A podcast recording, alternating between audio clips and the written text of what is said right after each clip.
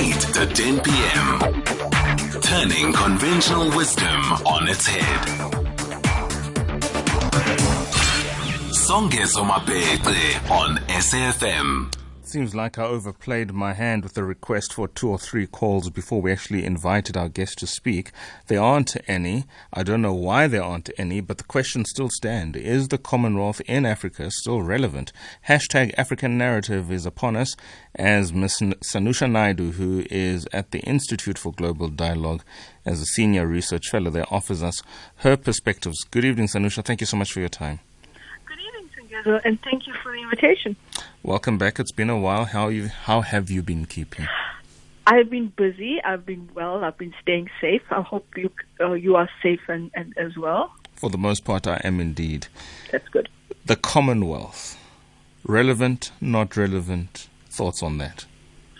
I think the Commonwealth, in the way that it was formulated, was very much formulated in in, in the immediate post-colonial period. Um, and, and to a large extent, it was relevant for that time. I, I think it has to go through a kind of reevaluation of how it presents itself as the kind of, you know, the UK being at the top and being the kind of uh, the, the, the main the main actor or the main stakeholder in the Commonwealth, and then you have all these other affiliate countries, I will call them, who have become independent from the UK uh, or from Britain rather. And then, of course, you've got two countries, Rwanda and Mozambique. You know, Rwanda is not necessarily a British, a former British colony, and nor uh, Mozambique. We know Mozambique is a former Portu- Portuguese colony. So I think in this day and time, with the ch- shifting architecture in the global arena, where we're seeing uh, multipolarity, we're seeing that we're seeing competing competing centers of power, both in financial, in social media, in social spaces, in terms of cultural spaces, the rise of, of, of different groupings like the BRICS, uh, the emergence of um, of, of, of MIKTA, which is a, a grouping, an informal grouping of um, Mexico, Indonesia, Australia, Turkey, and South Korea. I think the question becomes is how does the UK retain the Commonwealth to be relevant? And I think the, the, the point to raise here is really the question and to flip it around, and that is who needs who in the Commonwealth? Does the does, do the uh, uh, affiliate countries who are members of the uh, Commonwealth do they need the Commonwealth more than the UK or Great Britain, or rather, let's just say Britain for the moment, need the Commonwealth than African countries or the other members? And I think that's the bigger uh, the bigger structural question for me when I think about the Commonwealth. So, as much as we may say, is it relevant? Should it be relevant? Should we stay in it? I think what it does enable the members of the Commonwealth outside of Britain to do is to play the field, to be able to say, well, this is one, one, one grouping or one structure that I'm in, um, and it's fine, I can be there, but it doesn't, it doesn't prevent me from being part of other groupings. And I think that's the challenge for the identity of Britain going forward is do they retain these kinds of values that are still very much around the post-colonial state and the way uh, Britain was a colonial actor in Africa? The modern Commonwealth, as it were, is a post World War II voluntary association of countries. And of course, it is a voluntary association of countries that had previously been colonized or who at the time were part of the formation of the Commonwealth as we now know it, were still under the yoke of colonialism. Surely, surely, surely, this was just a get out of jail card for and by the British so that they could, one, not be held accountable for the atrocity they had meted out in many of what they still are developing countries in the world today because of what they had done in the times. And more importantly and specifically, was it not a way for Britain to fund her rebirth, her rebirth after the ravages of being involved in a world war? Yeah, I mean, it is a very important question and a narrative that you are raising because I think the challenge for most of these kinds of engagements between uh, former colonial powers and their colo- uh, and their colonies uh, is really around the question or, or the issues that how much do you break the yoke from that? How much do you break the tradition of still trying to remain influential over the structural, political, social, economic, uh, and even the way the, the, the, the, the state emerges, the architecture and the bureaucratic nature of the state. That's the big dilemma in Africa. The, the dilemma in Africa is has, have African states in the post-colonial period and after winning independence from colonial powers, have they managed to break those ties? And if we look at the colonial state, uh, the post-colonial state in Africa, this question of, of, of being able to uh, not replicate the colonial administration, not replicate the colonial bureaucra- bureaucracy, etc., still remains a big issue, a big uh, uh, a barrier to how the, uh, how we interact or how African countries interact as independent actors, uh, actors that have agency in the global arena when it comes to governance, when it comes to the global economy. So your point is very relevant in terms of saying, can we not just start, can we not just assume that we're starting off at an equal footing? And I think if you if you cross reference the way uh, Britain engages with Africa and with its uh, with Anglophone Africa, you cross-reference that with the way France ref- uh, engages with West Africa, and you see this happening in the in the way that France hasn't really left West, West Africa in in terms of the, the post-colonial issues.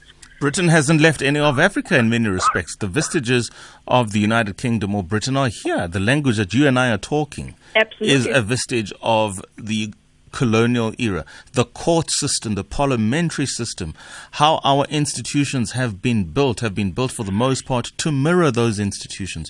And what happens in the international diplomacy space, in many respects, still pays, officially, unofficially, reverence to the Queen. For goodness sake, what is it about the British Empire now in 2021 that makes it still so relevant that after King George, the father of Elizabeth, who's 94, going on 95, would still be the head of the Commonwealth, and yet the very same UK would decry African governments and other leaders around the world for hogging onto the post for too long.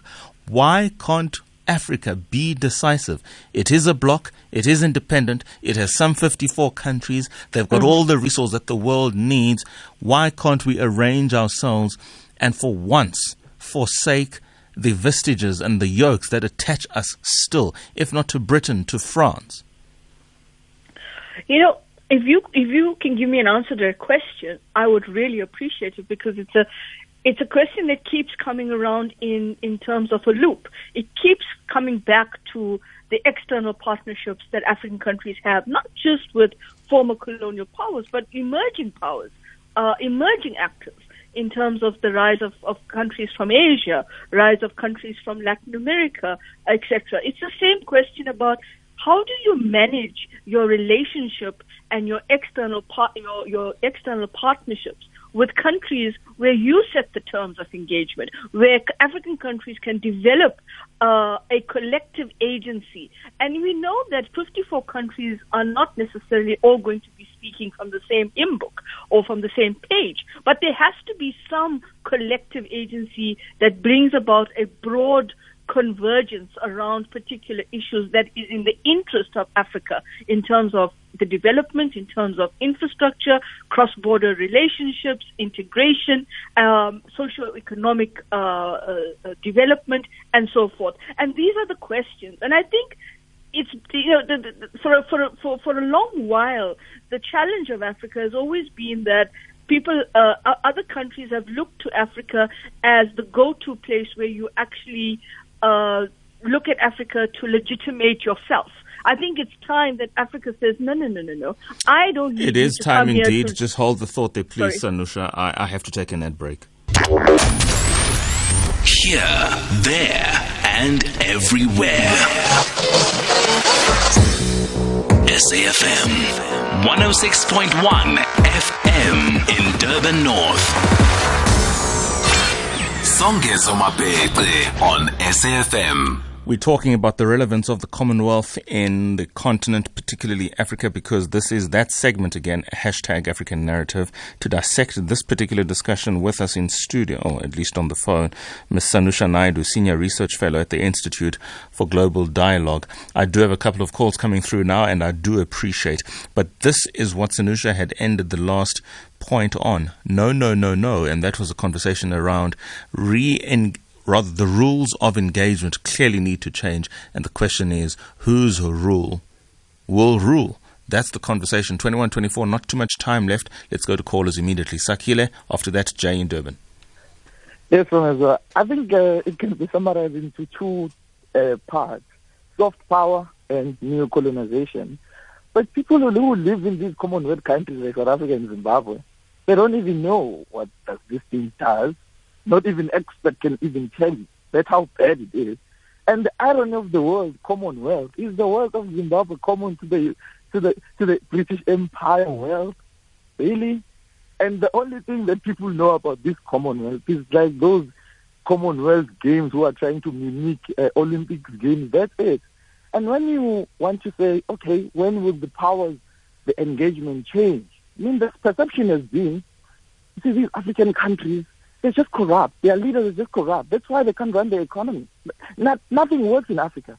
But when you look at it, if an African country can say, Anglo-American, please, thank you very much. Please go now.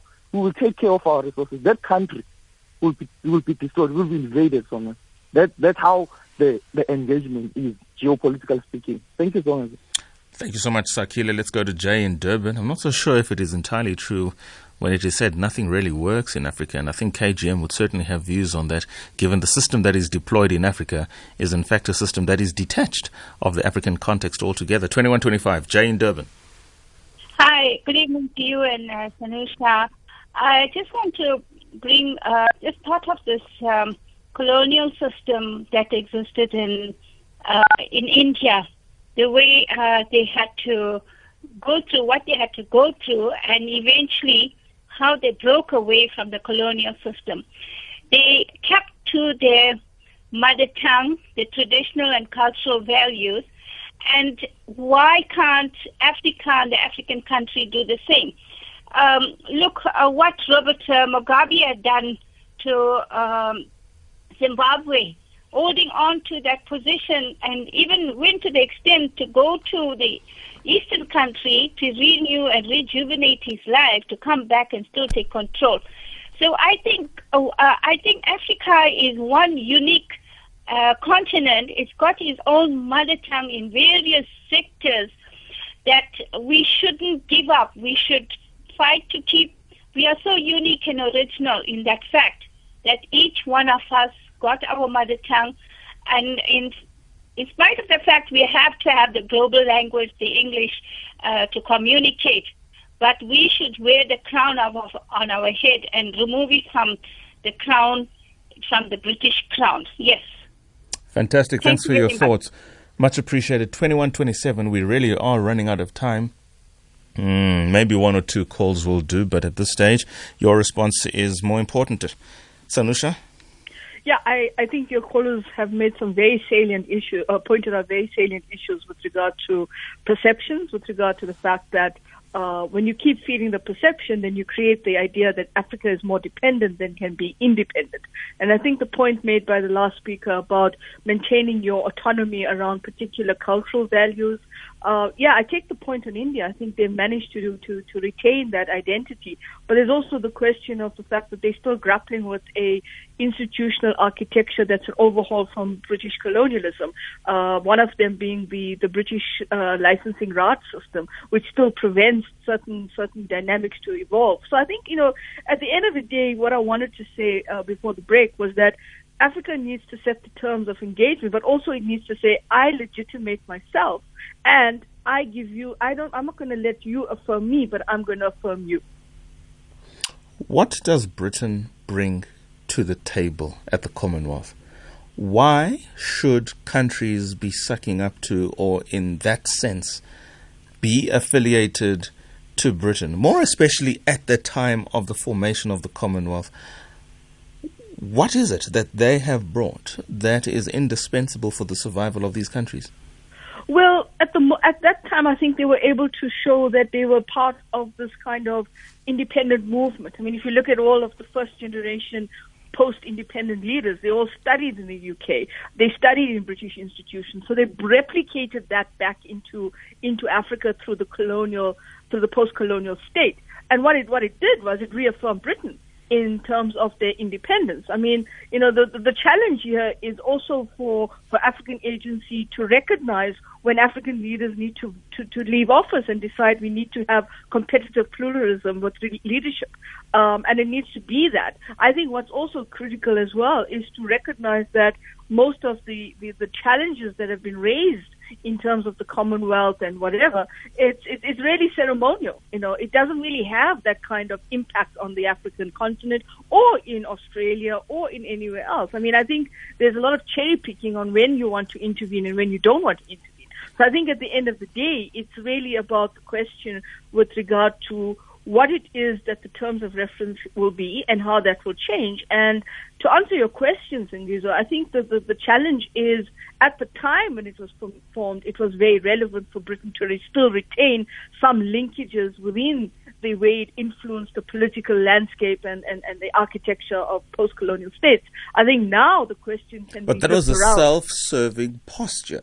It was but a self-serving. That's what I'm saying now it's flipped around, if you let me finish the point. Now it's been flipped around in terms of the changing global architecture and the nature of the existential crisis of the global arena. Because we are challenging the way in which narratives and models of frameworks of development, etc., that have been put into, into, the, into the rules of the game and the question of standards, norms, etc., they are universal standards and norms. We can't, we can't say they are, they are not universal standards and norms that apply. But the question is, how do you make sure that those rules and standards don't become just the purview of one particular actor? And I think that's where the, the, the, idea of redefining this, this Commonwealth comes in. So maybe it was relevant in terms of the self-serving interest before, but right now I think that question and that relevance is being debated and unpacked because African civil society, African scholarship, African narratives, African debates are challenging that that there was a pre-colonial set of institutions that were much more important and, and, and relevant for the, for, the, for the pre-colonial state in Africa. There's pre-colonial, there's during colonial, there's post-colonial. It's just that the global order has decided to give one particular narrative a primacy and a supremacy over others. But final parting shot. Is this now the beginning of the end for the empire, for the monarchy? Given that one of their own has decided, and decisively so, to speak out? I don't know. I mean, I, I think in the UK or in Britain itself, you have monarchs who will still want to retain that. So that's that's definitely a domestic issue for them to decide whether it's the end of the empire for them. But clearly, for me, I don't see it as part of my empire. I don't see it as part of my monarchy. I don't even have allegiance to that. And I think many other people, like your first caller had indicated, not many ordinary people in Africa, and perhaps maybe it still holds relevance in other parts of the Commonwealth, but I don't think it has that in terms of Africa. Well, let's leave it there. Thank you so much for your thoughts, Ms. Sanusha Naidu, Senior Research Fellow at the Institute for Global Dialogue. That was then the African narrative, asking the question Is the Commonwealth still relevant for Africa? To an extent, it has been answered. It will never be fully answered, of course.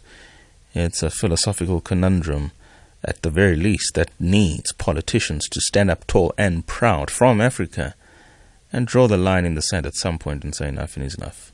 Anyway, that's the end of the show. 2132, two days down, two to go. Thank you so much for your time, everybody.